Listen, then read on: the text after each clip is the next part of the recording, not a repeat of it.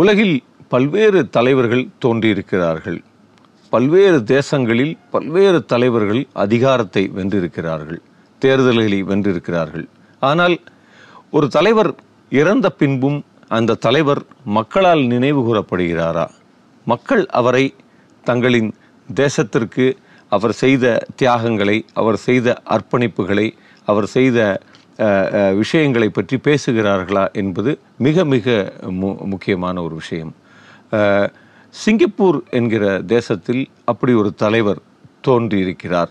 அவர் அந்த ஊரை வந்து இன்னைக்கு ஏறக்குறைய உலகின் முதன்மையான சந்தைகளில் ஒன்றாக மாற்றியிருக்கிறார்.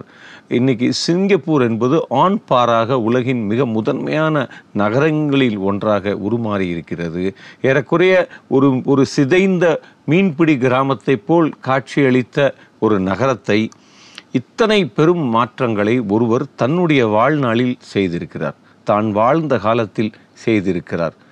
அந்த தேசத்தின் நீண்ட நாட்கள் ஆட்சியில் இருந்தவர் என்கிற ஒரு சாதனையையும் அவர் புரிந்திருக்கிறார்.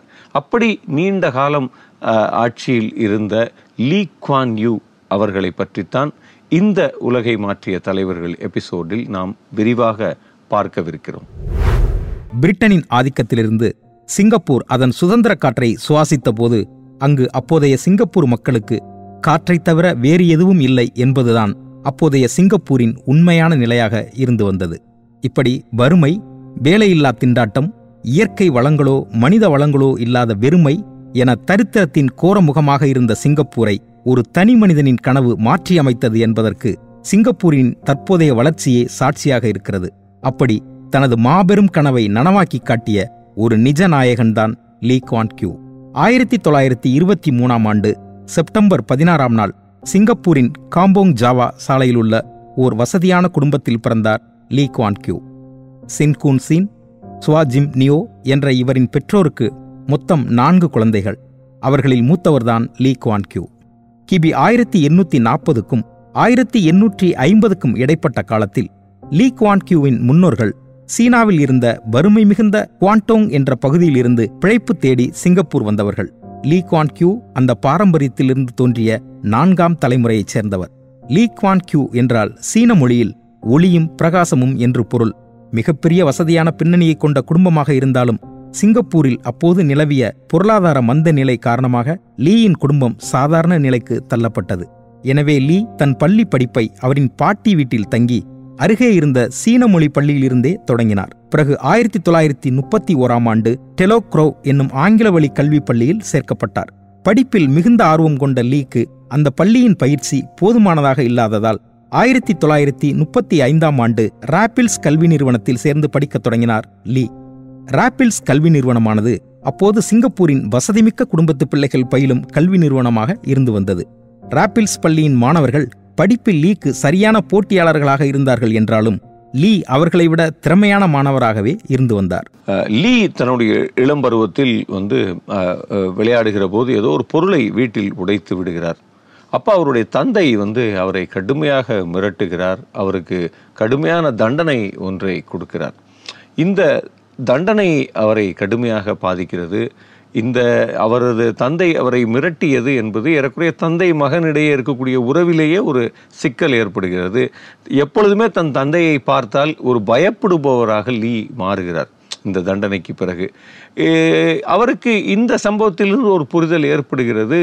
கடுமையான தண்டனைகள் என்ற ஒரு ஒரு ஒரு ஒரு அறிவிப்பு இருக்கும்போதே குற்றங்கள் குறையும் அல்லது குற்றங்களை செய்ய மனிதர்கள் பயப்படுவார்கள் என்பது போன்ற ஒரு இந்த சம்பவம் அவருக்கு ஒரு படிப்பினையை பின்னாட்களில் ஏற்படுத்தி கொடுக்கிறது. ஆயிரத்தி தொள்ளாயிரத்தி நாற்பதாம் ஆண்டு திறமையான மாணவன் என்ற சான்றிதழோடு ராப்பிள்ஸ் பள்ளியில் படிப்பை முடித்து வெளியே வந்த லீ பிறகு ராப்பிள்ஸ் கல்லூரியில் சேர்ந்து தன் உயர்கல்வியை தொடங்குகிறார். ராப்பிள்ஸ் கல்லூரியிலும் தனது சிறந்த படிப்பை வெளிப்படுத்தி எல்லா பாடங்களிலும் முதலிடம் பெறும் லீ ஆங்கிலம் பொருளாதாரம் ஆகிய பாடங்களில் மட்டும் இரண்டாம் இடத்திற்கு தள்ளப்படுகிறார். அந்த இரண்டு பாடங்களில் மட்டும் தன்னை முந்திச் செல்வது யார் என்று தேடி கண்டுபிடிக்க முயற்சிக்கும் லீக்கு அந்த தேடல்தான் அவர் வாழ்வின் வசந்த வாசலை திறந்து வைக்கப் போகிறது என்பது அப்போது தெரியவில்லை. லீக்கு அவரோடு வகுப்பில் படிக்கிற குவாகோ சூக்கும் ஒரு காதல் நட்பு அது ஒரு காதலாக மறைகிறது. சூ சு வந்து எப்பொழுதுமே ஆங்கிலம் பொருளாதாரத்தில் அவரை விட முந்தி செல்பவராக இருக்கிறார். நன்கு பயில்பொருளாக இருக்கிறார். அவர் மீது காதல் வசப்படுகிறார். இருப்பினும் லீக்கு கேம்பிரிட்ஜில் படிக்கக்கூடிய ஒரு வாய்ப்பு கிடைக்கிறது. அவர் கேம்பிரிட்ஜில் சென்று இரண்டு ஆண்டுகள் படித்துவிட்டு திரும்ப வேண்டும். அவருக்கு ஒரு பயம் வருகிறது. நாம் போய் வரங்குள் இந்த பெண்ணுக்கு திருமணமாகி விடுமோ என்று. அந்த நேரத்தில் சோ வந்து அவருக்கு கடுமையான நம்பிக்கை அளிக்கிறார். நீ இரண்டு ஆண்டுகள் சென்று நன்கு படித்துவிட்டு வா திரும்பி வா. நான் உனக்காக காத்திருப்பேன் என்று அவரை ஆசுவாசப்படுத்தி சமாதானப்படுத்தி அவரை கேம்பிரிட்ஜுக்கு அனுப்புகிறார் சு. ஆயிரத்தி தொள்ளாயிரத்தி நாற்பத்தி இரண்டாம் ஆண்டு பிப்ரவரி பதினாறாம் நாள் சிங்கப்பூரும் மலேசியாவும் ஜப்பானின் ஆட்சிக்கு கீழ் வந்தன. ஜப்பானின் ஆட்சி ஏற்பட்ட பிறகு சிங்கப்பூரில் வசித்து வரும் சீனர்கள் ஜப்பான் இராணுவத்தால் தேடி தேடி வேட்டையாடப்பட்டனர். வேலைக்கு அழைத்துச் செல்வது போல் ஜப்பானின் இராணுவ லாரிகளில் அழைத்துச் செல்லப்பட்ட சீனர்கள் மறுபடியும் யாரும் வீடு திரும்பவில்லை. சிங்கப்பூர் ஜப்பானிடம் சரணடைந்த முதல் இரண்டு வாரங்களில் மட்டும் சுமார் நாற்பதாயிரம் சீனர்கள் கொல்லப்பட்டதாக கருதப்படுகிறது. ஜப்பான் சிங்கப்பூரை கைப்பற்றியதும் இங்கு இருக்கக்கூடிய சீனர்களை எல்லாம் வேட்டையாடத் தொடங்கிவிடுகிறது நிறைய லாரிகளில் இங்கே அவர்கள் கண்ணில் அகப்படுகிற சீனர்களை எல்லாம் அடைத்து சென்றார்கள். அப்படி அழைத்து செல்லப்பட்டவர்கள் எங்கு சென்றார்கள் என்ன ஆனார்கள் என்பதெல்லாம் தெரியவில்லை. அப்படி அழைத்து செல்லப்பட்ட பலர் திரும்பியதும் இல்லை. அப்படி ஒரு முறை லீயும் அந்த ஜப்பான் உடைய லாரிகளில் இராணுவ லாரிகளில் சிக்கிக்கொள்கிறார் அவருக்கு பெரிய அச்சம் ஏற்படுகிறது. அப்படியான தருணத்தில் அவர் நான் என்னிடம் எந்த பொருளும் இல்லை. வீட்டிற்கு சென்று அந்த பொருட்கள் எல்லாம் எடுத்து வந்து விடுகிறேன் என்பது போல் சொல்லி தப்பித்த ஒரு சுவாரஸ்யமான சம்பவம் என்பது நடைபெறுகிறது. ஜப்பான் தன்னுடைய மேலாதிக்கத்தை இந்த பகுதியில் கூட்டி வருகிறது. பல நாடுகளில் ஜப்பான் கைது செய்து கொண்டு வரக்கூடிய ஆட்களை எல்லாம் அவர்கள் சிங்கப்பூருக்கு கொண்டு வந்து சிங்கப்பூரினுடைய இன்ஃப்ராஸ்ட்ரக்சர் அதாவது அடிப்படை கட்டமைப்புகள் பாலங்கள் சாலைகள் என போடுவதற்கு அந்த காலம் முழுவதிலும் ஜப்பான் பலரை அடிமைப்படுத்தி கொண்டு வந்து சிங்கப்பூரை ஒரு வளமான ஒரு இன்ஃப்ராஸ்ட்ரக்சராக உருவாக்கக்கூடிய வேலையையும் செய்தது. இரண்டாம் உலகப் போர் காலகட்டத்தில் சிங்கப்பூர் நிலைகுலைந்து போய் இருந்ததால் அங்கு பள்ளி கல்லூரிகள் எதுவும் இயங்க முடியாத சூழல் இருந்து வந்தது. இதனால் லீயும் தனது படிப்பை தொடர முடியவில்லை. பிறகு ஆயிரத்தி தொள்ளாயிரத்தி நாற்பத்தி ஆறாம் ஆண்டு சிங்கப்பூரில் மீண்டும் ஆங்கிலேய ஆட்சி ஏற்பட்ட பிறகு லீ தனது படிப்பை தொடர முடிவு செய்தார். ராப்பிள்ஸ் கல்லூரியில் கிடைத்த கல்வி உதவித்தொகை மூலம் தன் தாயின் நீண்ட நாள் கனவை நிறைவேற்றும் விதமாக லண்டனுக்கு மேற்படிப்பு படிக்க சென்றார். லண்டனில் பொருளாதார படிப்பில் சேர்ந்த லீ பிறகு கேம்பிரிட்ஜ் பல்கலைக்கழகத்தில் சட்டப்படிப்பில் சேர்ந்தார். கேம்பிரிட்ஜ் பல்கலைக்கழகம்தான் லீக்கு ஒரு பரந்துபட்ட அரசியல் வெளியை அறிமுகம் செய்து வைக்கும் களமாக அமைந்தது. பிரிட்டனில் இருந்த கம்யூனிஸ்டுகள் கேம்பிரிட்ஜ் மாணவர்களிடமும் லண்டனில் படிக்கும் மற்ற கல்லூரி மாணவர்களிடமும் கம்யூனிச சித்தாந்தங்கள் பற்றிய புரிதலை ஏற்படுத்தி வந்தனர். லண்டனில் படிக்கும் வெளிநாட்டு மாணவர்கள் தங்கள் படிப்பு முடிந்தவுடன் அவரவர் தாய்நாட்டு விடுதலை போராட்டங்களில் கலந்து கொண்ட காலம் அது. அந்த வகையில் லீயும் லண்டனில் படித்து வந்த மற்ற சிங்கப்பூர் மாணவர்களுடன் சேர்ந்து சிங்கப்பூரின் விடுதலை பற்றிய விவாதங்களில் கலந்து கொண்டார். லீ லண்டன் செல்கிறார். லண்டனில் சென்று அவர் பொருளாதாரம் படிக்க போறார். பொருளாதாரத்தை முடித்துவிட்டு அவர் மீண்டும் சட்டம் பயில தொடங்குகிறார். அப்போ மீண்டும் அவருடைய ஸ்டே என்பது லண்டனில் இன்னும் கூடுதல் நாட்கள் இருக்க வேண்டி வருது. அப்போ சோ வந்து இங்கே சிங்கப்பூரில் அவருடைய பிரிவை உணர்ந்து அவர் திரும்புவதற்கு காலதாமதம் ஆகிறது என்றவுடன் அவங்க உடனே பரீட்சைகளை எழுதி மெரிட் ஸ்காலராக அவங்களும் லண்டன் போய் சேர்ந்துடுறாங்க. லண்டன் என்பது ரொம்ப அந்த காலகட்டம் என்பது லண்டனில் ரொம்ப முக்கியமானது என்று நான் நினைக்கிறேன். இன்னைக்கு இந்தியாவில் நாம் பார்க்கக்கூடிய தலைவராக இருக்கக்கூடிய காந்தியிலிருந்து நேருவிலிருந்து நேதாஜியிலிருந்து எப்படி இங்கே இந்த தேசிய இயக்கத்தில் பணியாற்றிய பலரும் லண்டனில் பயின்றவர்களோ அதுபோல் லண்டனில் ஒரு அற்புதமான சூழல் என்பது நிலவியது. லண்டனில் பல நாடுகளின் சுதந்திர போராட்டங்களில் பங்கு கொண்டவர்கள் எல்லாம் லண்டன் பல்கலைக்கழகங்களிலும் கல்லூரி வளாகங்களிலும் உருவானவர்கள் என்பது ரொம்ப சுவாரஸ்யமான ஒரு விஷயம். அப்படி லண்டன் பல்கலைக்கழகத்துக்கு லீயும் ஷோவும் அங்கே போயிடுறாங்க. அவங்க சந்திக்கிறாங்க. அவங்க அங்கே பலவிதமான அவங்களுடைய காதலும் தேசம் சார்ந்த கற்பிதங்கள் எல்லாம் சேர்ந்து வளருகிறது என்று தான் சொல்ல வேண்டும். அவர்கள் இருவரும் லண்டனில் வைத்தே ரகசியமாக தங்கள் பெற்றோருக்கு தெரியாமல் அங்கேயே திருமணம் செய்து கொண்டார்கள். அதற்கப்புறமும் அவங்க அங்கேருந்து அங்கிருந்து சிங்கப்பூருக்கு வந்த பிறகு இரு குடும்பங்களுக்கும் அஹ், தெரிவுபடுத்தி இரு- குடும்பங்களின் சம்மதத்தோடு அவர்களுக்கு மீண்டும் ஒரு முறை சிங்கப்பூரில் வைத்தும் திருமணம் நடைபெற்றது. லீ லண்டனில் சட்டம் பயின்று கொண்டிருந்த காலகட்டத்தில் சிங்கப்பூரில் பல்வேறு சமூக அரசியல் மாற்றங்கள் நிகழ்ந்து கொண்டிருந்தன. ஆயிரத்தி தொள்ளாயிரத்தி நாற்பத்தி ஆறுக்கு பிறகு சிங்கப்பூரின் மொத்த மக்கள் தொகையில் சீனர்கள் எழுபத்தி எட்டு சதவீதம் பேரும் மலாய் மற்றும் இந்தோனேஷியர்கள் பனிரெண்டு சதவீதம் பேரும் இந்தியர்கள் ஏழு சதவீதம் பேரும் மற்ற நாட்டினர் மூணு சதவீத அளவிலும் இருந்து வந்தனர். ஆயிரத்தி தொள்ளாயிரத்தி நாற்பத்தி ஒன்பதாம் ஆண்டில் சீனாவில் கம்யூனிஸ்ட் ஆட்சி ஏற்பட்ட பிறகு சிங்கப்பூரில் வசித்த சீனர்கள் மீண்டும் சீனாவுக்கு செல்ல முடியாத நிலை ஏற்பட்டது. எனவே அவர்கள் அனைவரும் சிங்கப்பூர் குடிமக்கள் ஆனார்கள். இந்த காலகட்டத்தில் சிங்கப்பூரில் சிங்கப்பூர் முன்னேற்றக் கட்சி உட்பட பல புதிய கட்சிகள் உருவாகி அவை அப்போது நடந்த தேர்தல்களிலும் பங்கு பெற்று வந்தன என்றாலும் சிங்கப்பூரில் ஆங்கிலேய ஆட்சியே தொடர்ந்து வந்தது. ஆயிரத்தி தொள்ளாயிரத்தி ஐம்பதாம் ஆண்டு லண்டனில் செயல்பட்டு வந்த மலேயன் கருத்தரங்க அமைப்பு ஏற்பாடு செய்திருந்த ஒரு கூட்டத்தில் லீ ஓர் நீண்ட உரை நிகழ்த்துகிறார். அந்த உரையில் அடுத்தவர்களின் ஆட்சியின் கீழ் வாழ்வதை விட நாமே தலைமையேற்று நடத்த வேண்டும் கம்யூனிச அரசியலை பிரிட்டிஷ் அரசு ஏற்றுக்கொள்ளாது. எனவே நமக்கு சரியான அரசியல் புரிதல் ஏற்படும் வரை பிரிட்டிஷ் அரசுடன் ஓர் இணக்கமான போக்கை கடைபிடித்து தனித்த சுயாட்சியை நோக்கி முன்னேற வேண்டும். லண்டனில் கல்வி கற்றவர்கள் மீது பிரிட்டிஷ் ஆட்சியாளர்களுக்கு ஓர் மதிப்பு உண்டு. அதை பயன்படுத்தி கொண்டு நாம் நமக்கான அரசியல் பாதையை உருவாக்கிக் கொள்ள வேண்டும் என்பது போன்ற கருத்துக்களை உள்ளடக்கிய அவர் உரை கூட்டத்தில் கலந்து கொண்ட பெரும்பாலான மாணவர்களிடம் பெரும் வரவேற்பை பெற்றது. ஆயிரத்தி தொள்ளாயிரத்தி ஐம்பதாம் ஆண்டில் தனது சட்டப்படிப்பை நிறைவு செய்து சிங்கப்பூர் திரும்பிய லீ ஆயிரத்தி தொள்ளாயிரத்தி ஐம்பத்தி ஓராம் ஆண்டில் நடைபெற்ற சிங்கப்பூர் சட்டமன்றத்துக்கான இரண்டாவது தேர்தலில் ஜான் லேகாக் என்பவருக்கு ஆதரவாக பிரச்சாரத்தில் ஈடுபட்டார். சிங்கப்பூரில் அவரின் முதல் அரசியல் பங்களிப்பாக அது அமைந்தது. இந்த பிரச்சாரம் சிங்கப்பூரின் அப்போதைய அரசியல் சூழல் மக்களின் மனநிலை ஆகியவற்றை தெரிந்து கொள்ள லீக்கு ஒரு வாய்ப்பாக அமைந்தது. அதன் மூலம் சிங்கப்பூரில் தான் ஒரு புதிய கட்சி தொடங்குவதற்கு இது சரியான நேரம் அல்ல என்பதை லீ தெரிந்து கொண்டார். ஆனாலும் அவர் ஆதரித்து பிரச்சாரம் செய்த வேட்பாளர் அதிக வாக்கு வித்தியாசத்தில் வெற்றி பெற்றார். இதன் மூலம் தனது பேச்சுக்கு மக்கள் மத்தியில் ஒரு மதிப்பு உண்டாகி இருப்பதை லீ உணர்ந்து கொண்டார். அதன் பிறகு எவ்வளவு பெரிய கூட்டத்தையும் ஈர்க்கும் வல்லமை கொண்ட பேச்சாளராக மாறினார் லீ. ஆயிரத்தி தொள்ளாயிரத்தி ஐம்பத்தி நாலாம் ஆண்டு லீ தனது நண்பர்களுடன் சேர்ந்து ஒரு புதிய கட்சியை தொடங்க முடிவெடுத்தார். அப்படி தொடங்க இருக்கும் புதிய கட்சியின் கொள்கைகள் பற்றி தன் நண்பர்களுடன் நீண்ட ஆய்வுகளையும் ஆலோசனைகளையும் மேற்கொண்டார். அந்த ஆய்வுகளின்படி மக்கள் செயல் கட்சி என்ற புதிய அரசியல் கட்சி உதயமானது. கட்சி உருவானதும் கட்சியின் முக்கிய கொள்கைகளை வெளியிட்டார் லீ. சிங்கப்பூர் ஜப்பானிய ஆட்சியில் இருந்து மீண்டு பத்து ஆண்டுகள் ஆகிவிட்டன. இந்த பத்தாண்டு கால இடைவெளியில் ஆசியாவின் பல நாடுகள் சுதந்திரத்தை அடைந்துவிட்டன. ஆனால் நாம் இன்னும் சுதந்திரம் பெற முடியவில்லை. எனவே சுதந்திரத்தை நோக்கி செயல்படுவதே இப்போதைய முதல் தேவை என்ற மக்கள் செயல் கட்சியின் பிரதான கொள்கை மக்களிடம் பெரும் வரவேற்பை பெற்றது. ஆயிரத்தி தொள்ளாயிரத்தி ஐம்பத்தி நான்காம் ஆண்டு நவம்பர் இருபத்தி ஓராம் நாள் விக்டோரியா நினைவு மண்டபத்தில் கூடிய பெருந்திரளான மக்கள் கூட்டத்தின் முன் மக்கள் செயல் கட்சியின் நிர்வாகிகள் தேர்ந்தெடுக்கப்பட்டனர். டாக்டர் டோசின்சை என்பவர் கட்சியின் தலைவராகவும் லீ குவான் கியூ கட்சியின் செயலாளராகவும் தேர்ந்தெடுக்கப்பட்டார்கள். ஆயிரத்தி தொள்ளாயிரத்தி ஐம்பத்தி ஐந்தாம் ஆண்டு புதிய அரசியலமைப்பு சட்டத்தின்படி சிங்கப்பூர் சட்டமன்றத்திற்கு தேர்தல் நடக்கும் என்று அறிவிப்பு வெளியானது. மக்கள் செயல் கட்சியின் முதல் தேர்தலாக இது அமைந்தது. இதில் அக்கட்சியின் சார்பாக லீ குவான் கியூ உட்பட நான்கு பேர் போட்டியிட்டனர். அதில் மூன்று பேர் வெற்றி பெற்றார்கள். லீ குவான் கியூ சிங்கப்பூர் சட்டமன்றத்தில் நுழையும் முதல் வாய்ப்பை இந்த தேர்தலின் வாயிலாக பெற்றார்.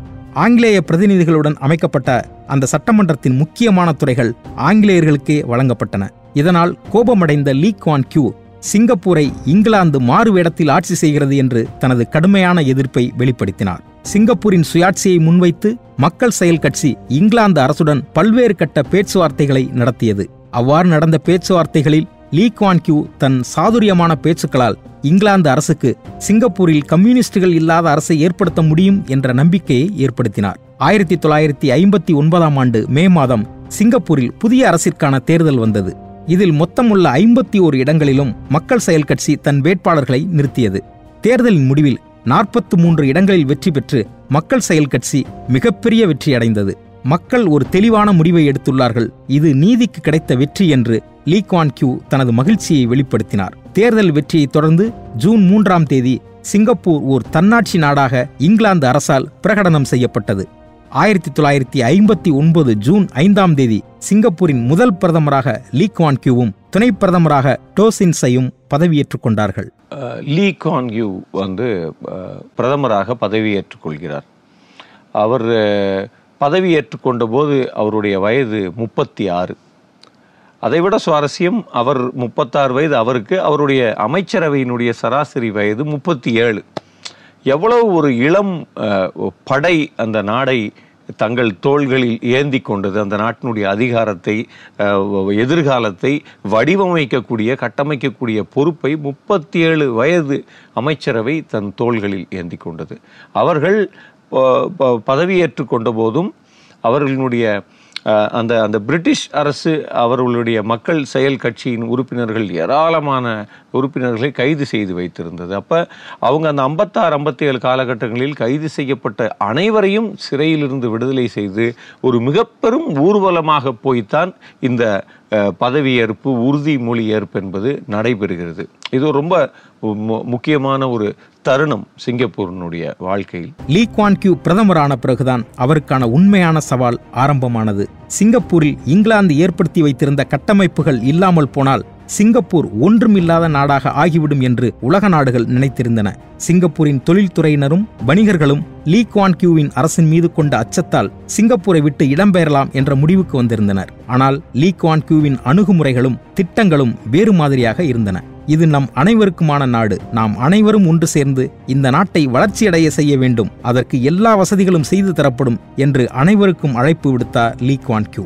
இந்த அறிவிப்பு மற்ற நாட்டு முதலீட்டாளர்கள் மத்தியில் நம்பிக்கையை ஏற்படுத்தியது. சிங்கப்பூர் ஓர் புதிய வரலாற்றின் பாதைகளில் பொலிவோடு நடக்கத் தொடங்கியது. ஆயிரத்தி தொள்ளாயிரத்தி அறுபதிலிருந்து சிங்கப்பூரில் இந்த புதிய அமைச்சரவை ஏராளமான பரிசோதனைகளை செய்தது. நிறைய தோல்விகளை சந்தித்தாங்க ஆனாலும் அவர்கள் அந்த தோல்விகளிலிருந்து பாடங்களை கற்றுக்கொண்டு மீண்டும் மீண்டும் அவர்கள் புதிய முயற்சிகளை செய்து கொண்டே இருந்தார்கள். எண்ணெய் சுத்திகரிப்பு கணினி உற்பத்தி தொலைத்தொடர்பு சாதனங்கள் உற்பத்தி என்கிற பல துறைகளிலே சிங்கப்பூர் தன்னை பலப்படுத்தி கொண்டது. ஒரு சொந்தமாக கனிம வளங்கள் இல்லாத சொந்தமாக குடிநீர் இல்லை குடிநீருக்கு கூட பக்கத்து நாடுகளை சார்ந்திருக்க வேண்டிய ஒரு நாடாக இருந்த ஒரு சிங்கப்பூர் என்கிற ஒரு நிலப்பரப்பை ஆசியாவின் முதன்மை பொருளாதாரங்களில் ஒன்றாக இந்த இளம் குழு லீயின் தலைமையில் மாற்றி வடிவமைத்து ஒரு சாதனையை தங்கள் வாழ்நாளிலேயே நிகழ்த்தி காட்டியது. இங்கிலாந்தின் ஆட்சியில் சிங்கப்பூர் பல்வேறு கலாச்சார சீரழிவுகளை சந்தித்திருந்தது. மக்கள் மிக ஒழுங்கற்ற தன்மைகளோடு இருந்தார்கள். சிங்கப்பூர் ஒரு வணிகச் சந்தை என்பதால் நாட்டில் ஊழலும் விபச்சாரமும் மலிந்திருந்தது. இதையெல்லாம் சரி செய்தால் மட்டுமே நாட்டில் மாற்றங்களை ஏற்படுத்த முடியும் என்று நம்பிய லீ குவான் கியூ கடுமையான சட்டங்களையும் தண்டனைகளையும் அமல்படுத்தினார். பொது இடங்களில் குப்பை போடுதல் எச்சில் துப்புதல் போன்ற ஒழுங்கினங்களை தடை செய்தார். இதை மீறுபவர்களுக்கு பிரம்படி அபராதம் போன்ற கடுமையான தண்டனைகள் விதிக்கப்பட்டன. தண்டனைகள்தான் குற்றங்களை குறைக்கும் என்று அவர் தீர்க்கமாக நம்பினார். இது மனித உரிமை மீறல் என்கிற விமர்சனங்களை எல்லாம் அவர் சிறிதும் கண்டுகொள்ளவில்லை. சிறந்த தலைவர்கள் கண்டிப்பான அதிகாரிகள் சட்டத்திட்டங்களை முறையாக கடைபிடிக்கும் குடிமக்கள் என்ற மூன்றடுக்கு சமூக அமைப்பை செயல்படுத்தினார். குடிசை வீடுகளை அகற்றி நிலையான கான்கிரீட் வீடுகளை ஏற்படுத்தி கொடுத்தார். வறுமை வேலையில்லா திண்டாட்டம் ஆகியவற்றை களைவதில் அதிக கவனம் செலுத்தினார். அதை ஒழிப்பதற்கான மாற்று வழிகளை கண்டறிந்தார். இராணுவத்திற்கு அதிக ஆட்களை சேர்ப்பதால் இராணுவமும் வலிமை அடைந்தது வேலையில்லா திண்டாட்டமும் ஒளிந்தது கல்விக்கு மிகுந்த முக்கியத்துவம் தரப்பட்டது. இதனால் பல வெளிநாட்டு மாணவர்கள் உயர்கல்வி பயில அங்கு வரவழைக்கப்பட்டனர். முதலீட்டாளர்களுக்கு வரி குறைப்பு செய்யப்பட்டது. அண்மை நாடுகள் பலவற்றில் இருந்தும் தொழிலாளர்கள் வரவழைக்கப்பட்டனர். இதனால் மனிதவளம் பெருகியது. இப்படி எல்லா துறைகளிலும் பல புதிய மாற்றங்களோடு நாட்டை வழிநடத்திச் சென்றார் லீ. ஆயிரத்தி தொள்ளாயிரத்தி ஐம்பத்தி ஒன்பது முதல் ஆயிரத்தி தொள்ளாயிரத்தி தொண்ணூறு வரை சுமார் முப்பத்தி ஓரு வருடங்கள் சிங்கப்பூரின் பிரதமராக இருந்து நாட்டின் வளர்ச்சியில் பெரும் பங்காற்றினார் லீ. அதற்கு பிறகு அமைந்த ஆட்சியில் நாட்டின் மூத்த அமைச்சர் என்ற பதவியை வகித்து இளைய தலைமுறையினருக்கு வழிகாட்டியாக இருந்தார். தனது தொண்ணூத்தி ஓரு வயது வரை வாழ்ந்த லீ குவான் கியூ கடந்த இரண்டாயிரத்தி பதினைந்தாம் ஆண்டு இவ்வுலக வாழ்வில் இருந்து விடைபெற்றார். ஆசியாவின் ஒரு மூலையில் வெறும் முப்பது கிலோமீட்டர் சுற்றளவு கொண்ட ஒரு சிறு வட்டம் தான் சிங்கப்பூர். ஆனால் ஒரு முப்பது கிலோமீட்டர் சுற்றுவட்டம் கொண்ட ஒரு சிறிய நாடு இந்த ஐம்பது ஆண்டுகளில் உலகின் முதன்மை நாடுகளாக இந்த உலகம் கவனிக்கிற ஒரு மிக பெரும் வைரக்கல்லை போல் இந்த தலைவர்கள் பட்டை சீட்டி அந்த நாட்டை உருவாக்கினார்கள். அந்த நாடு இன்று பொருளாதாரத்திலும் சிறந்து விளங்குகிறது. தனிநபர் வருமானத்தில் உலகின் முதல் ஐந்து நாடுகள் என்கிற இடத்துக்குள் சிங்கப்பூர் தன்னை தொடர்ந்து தக்க வைத்து கொண்டே இருப்பது என்பது ஒரு சாதாரணமான விஷயமாக எனக்கு படவில்லை. அப்படி அந்த நாடை வடிவமைத்த சிங்கப்பூரின் தேசிய தந்தையாக போற்றப்படுகிறார் லீ. லீ இன்றைக்கும் இந்த உலகத் தலைவர்களுக்கெல்லாம் உலகத்தில் தோன்ற போகிற தலைவர்களுக்கெல்லாம் அவருடைய வாழ்க்கை அவருடைய அர்ப்பணிப்பு ஒரு தேசத்தை அவர் எவர் எவ்வாறு காதலித்தார் எவ்வாறு அந்த தேசத்திற்காக ஒவ்வொரு அணு பொழுதும் அவர் பாடுபட்டார். அந்த தேசம் சிங்கப்பூரின் ஒவ்வொரு அணுவிலும் லீ என்கிற சொல் ஒழிக்கும்படியாக வாழ்ந்து காட்டிய ஒரு தலைவராக அவர் நம்மிடையே இருக்கிறார். இன்னொரு உலகை மாற்றிய தலைவர்கள் எபிசோடில் மீண்டும் நாம் இன்னொரு முக்கிய தலைவரோடு அவரை பற்றிய சுவாரஸ்யமான தகவல்களோடு உங்களை சந்திக்கிறேன். நன்றி.